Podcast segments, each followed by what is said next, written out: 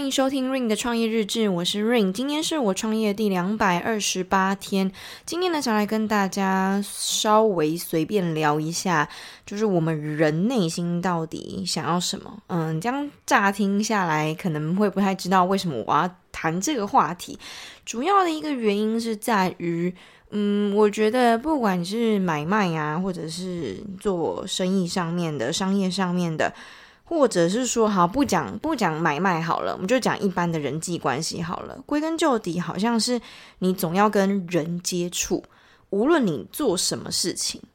那我觉得最重要的就是你了不了解这个人，然后你了不了解你自己，你才有知道说，嗯，我现在在干嘛，然后我现在在为谁服务，那我要跟谁交流。那我觉得人真的是一个非常。复杂的动物，就是因为它存在着感性跟理性的层面。那有时候人自己都不太知道自己想要的是什么，可能嘴巴上面说的是一套，那内心又说的是一套，就好像自己也不认识自己的感觉。好，那为什么我会提到这个话题呢？有一个很大的原因是我最近也看了另外一本书，叫做《勾引大脑》，它里面在讲的是说，你了不了解你的受众。那这个了解在于说，而不是问他们问卷哦，不是问他们说，哎，那你们觉得我们有哪里需要改善啊？你觉得你们需要什么啊？之类，不是这种比较表象的东西，因为有时候受众他们自己也不知道他们自己要什么，或者是说他们跟你购买的这个东西的原因什么？当然，大家第一个想法一定是啊，我跟你买这个东西就是因为这个东西很漂亮啊，很好用啊之类的。但是呢，在更深处往更内心里面去寻找，为什么你要买漂亮的东西？为什么你要买好用的东西？是 for 什么？有一些人可能是觉得啊，我穿上漂亮的东西，我会变得很有自信，我可能会有一种归属感跟一种认同感。那我用好用的东西呢，我可以在生活当中取得一些仪式感，我可以对自己好一点。平常可能在工作上面太劳累了，我想让自己放松一下。其实这些都是原因，但是呢，真正的原因，我觉得很多时候啊，人在寻求一个精神上的。刚刚有提到说，人有存在感性面跟理性面嘛，可是其实人大。大多数还是感性的动物。如果人真的那么理性的话，没有任何情绪的话，我们就会变成机器人，我们就会变成 AI。那就是因为我们人有情绪，所以我们在做任何事情的时候，都是抱持着一种情绪去赋予这个东西的。所以啊，当我们在购物的时候，我们当然会不经大脑的觉得啊，这个东西就是漂亮，所以我买了。可是没有再仔细去深挖自己为什么想要买一个漂亮的东西，是为了自己内心深处的什么？是想要弥补什么？还是想要张扬什么？还是想要寻求人际关系上面的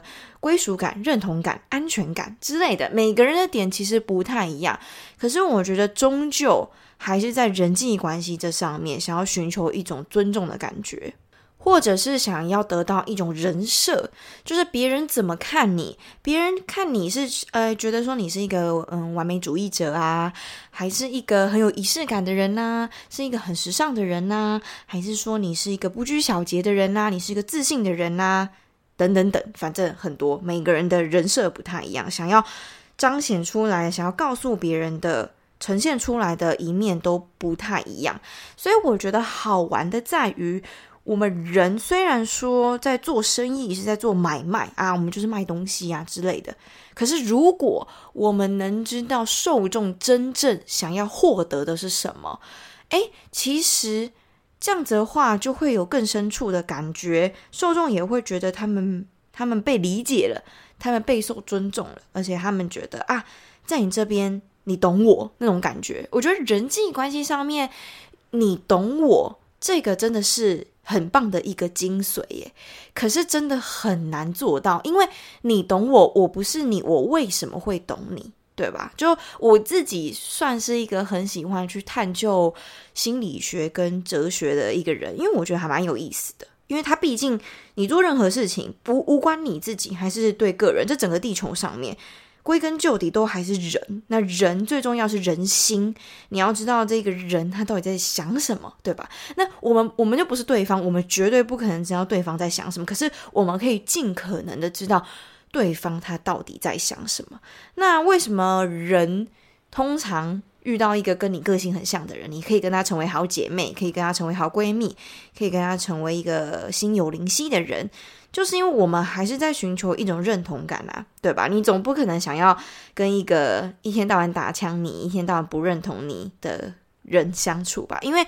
你们根本上价值观就不一样，你们在意的东西也不一样，你们喜欢购物的品相也不一样，所以这时候你们当然就不会群聚在一起，你也不会得到这一个人的心，你也不想要走进这个人的心，对吧？所以我觉得人有趣的地方就在于同性相吸。如果你跟这一个人很好的话，就如果你们的个性很好，那。很多地方价值观啊，然后做的事情啊，想的事情啊，都很像的话，你们自然而然就会齐聚一堂。那我觉得受众也是，无论你是做自媒体的，你是做生意的，你是要干嘛的，你想要找到那个认同感，那你就要找到对的人，要找到你要找到跟你像的人，他才能认同你，你也才可以认同他，对吧？不然的话。你们彼此不认同的状态之下，就是互相诋毁。其实，嗯、你们也不太会在一起啊，除非你们是工作上面被迫要聚在一起。那结果就是什么？就是吵架啊，互相不爽啊，互相干掉啊，没有任何的益处啦。所以啊，我觉得看了这本《勾引大脑》书，让我想到了很多。因为，嗯、呃，从以前到现在，我们从就学时期算是。跟人际关系上面取得一个最多认同的时候吧，毕竟就是求学时期，大家每天都腻在一起，跟你的同学，所以为什么说同才影响非常的大？就是因为如果你在一个群体里面，你不做那个群体里面大家该有的样子的话，你可能就会被排挤，你可能就会被霸凌，你可能就会被不认同。那求学时期最需要就是一个认同感，所以在这时候，人真的会因为你在什么环境而。被迫变成什么样子？对啊，那嗯，我今天算是一个比较闲聊的方式跟大家谈吧，因为最近我真的一直在思考，就无论嗯生呃，如果是要谈到工作上面的话，就刚刚我提到的受众问题，但是如果回归到生活，回归到你的人际关系好了，其实也是这个样子。嗯，我相信每个人在人生的道路上面，可能会有很多分分合合啊，有一些是过客，有一些可能对你来讲非常的重要，但是他可能过了某一个阶段之后，他跟你就不像了，彼此就分道扬镳了，这是比较惋惜的部分，也是让人会想要一再回味的部分吧，因为毕竟这个人可能曾经对你来讲非常非常的重要，你们曾经因为很像而聚在一起。最后也因为你们变了，所以你们分开。那我觉得这也不用太这样讲，可能也没什么说服力，因为我还是会在意啊，对啊。尽管我想了这么多，我也看开了这么多，我也把这件事情给他了一个很好的解释，但是我当然还是会觉得啊，当初那样多好啊，当初那样两个人、几个人这样子相聚在一起，讲的东西真的就是都很对痛。可是为什么久而久之，大家变了之后，话不投机半句多的感觉，或者甚至是对牛弹琴，或者甚至是会争吵，会不理解，然后最后就各走各的道路，这确实是一个比较让人难过的地方。那谈到商业的部分的话，就是如果这个人他在那时候，或者说在这时候认同你的话，他就会喜欢你的品牌带给他的东西。但如果他在某个时候，例如说啊旧客，他可能一开始认同的理念，可是他变了，他变了，他已经不再遵从这样子的精神了，他变成了另外一个方式去生活的时候，那他可能就不会认同你。所以我觉得有些人可能会想说，诶。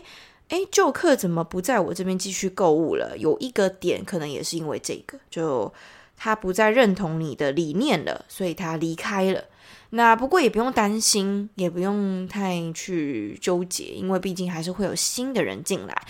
会有新的认同你，所以我觉得在这边呢、还是想要跟大家说一下，人真的都是会改变的。其实自己也一直在改变，有一些人对于自己的改变是不自知的，但是有些人确实是知道自己一直在不断的改变。那无论好，我觉得好跟坏真的是相对的，因为你自己一定是觉得好，所以你才会变嘛。诶，不对，也不一定。有些人可能会越变越不好，然后自己也知道。可是我觉得好跟坏还是相对啦，因为我觉得形容词其实都是相对的。别人来看这件事情，例如说啊，你附近有十个人好了，这十个人看你好跟坏，那个比例一定不一样啦。而且有些人一定觉得哇，你变得超好啦，有些人一定觉得变你变得超坏，因为。你跟以前不一样了，在他心目当中，你就不再是以前的那个你了，所以对他而言就是不好的。好，那为什么最近我又在想这些事情呢？也是因为最近比较闲一点，所以就是陷入在一个怀旧情怀当中。我觉得人呐、真的是活在过去的时候会稍微有一点忧郁，但是活在未来又有点焦虑。那活在现在呢，会比较快乐一点。可是人就是这样子嘛。你不可能永远都活在每时每刻都活在现在，你有时候一定会想要想到未来的事情啊，偶尔会焦虑，然后或者说你有时候会觉得啊，现在好像没有到那么快乐，以前好像比较快乐，所以你会一直去回想过去的事情。可是这样子的话会让你更忧郁，因为你知道你没有办法回到过去啊，因为现在就是现在，你只能往前，你不能往后。嗯，我觉得也没有到不好，因为你回想到以前的时候，同时你也是反省，你也会回想到以前发生的事情是为什么，你可以给予这些事情一个解答。虽然说不是每件事情都要给予一个解答啦，只是我自己的个性比较偏向于我对于每一件事情都要有一个交代吧，就不要含糊就混过去了。过去做什么事情，过去经历了什么事情，还是稍微稍微的要给他一个 ending 的感觉。然后呢，要给他一个合理的解释，这样子的话，我个人是会觉得比较过去过得去一点。那如果再感性一点的人，他可能会觉得说啊，这种忧郁的感觉很好啊，这种忧郁的感觉才能激发出更多的情绪，才能让自己感觉自己还活着。有些人会蛮沉浸在这种思维啦。那每一个人活着的方式不太一样。如果你觉得，嗯，你在忧郁的情绪当中，能给你很多很多情绪，你很沉浸在这种想法里面，那又不至于到重度忧郁症的话，我觉得这也是一种活着的办法吧。也不是说每一个人都要正向啊，因为正向其实是也是相对的，它也只是一时的，不不可能，真的不可能每一个人一生当中都是正向的，一定偶尔还是会有。就是不安全感的时候吧，当然也会有焦虑，也会有忧郁，也会有自我否定的时候，所以这些都是正常的。为什么我听起来像鸡汤？但这就是事实吧。这可以说是鸡汤，也可以说是事实，就就看你怎么看。如果你觉得这些东西对你来讲是自我安慰，你觉得太鸡汤，你觉得这种东西太太奇怪了，你没有很想要这样想的话，其实也没差。就你想怎么想就怎么想，因为。归根究底，就是如果你觉得怎么舒服，你就怎么想。那如果不舒服，同时也是舒服的话，那也是 OK 啦。因为我觉得，嗯，我自己也看过有一些人是真的，好像还蛮喜欢沉浸在那种忧郁的情绪。像有些人分手，我自己也经历过分手啊，我自己也知道说。有有时候就是你你分手你很难过，你就会想找一些很难过的歌来听嘛。也就是说，你想要让自己沉浸在那里面，对不对？有些人可能会觉得说，哎，怎么会这样子呢？你跟人家你分手，或者是你你很难过，就被分手很难过，你一定会想要赶快走出来。可是人都是要时间的啦，就是有一段时间让你沉浸在里面，你过一阵子你觉得哎舒坦了，你再出来，其实也无妨啊。干嘛一定要？遇到一件很糟糕的事情，就说哦，我一定要马上出来，我一定要现在就是要很正向，现在就是要灌自己鸡汤，现在就是要听一些很励志的东西。诶，其实不用啊，因为有时候如果你自己身体身心灵还没走出来，你就硬要灌自己这些东西啊，它其实算是某种程度上面的自欺欺人，因为你并不认同这些正向的东西，你身体还没反应过来，那你就硬要给自己这些。很很正能量的东西，你其实是不认同的。那在这种情况之下，你很容易会做错决定，因为你是矛盾的。人在极其矛盾或者说心口不一的时候做出来的决定啊，会有一点风险哦。我自己觉得，但是呃，人生就是这样子嘛，峰回路转的。那你说，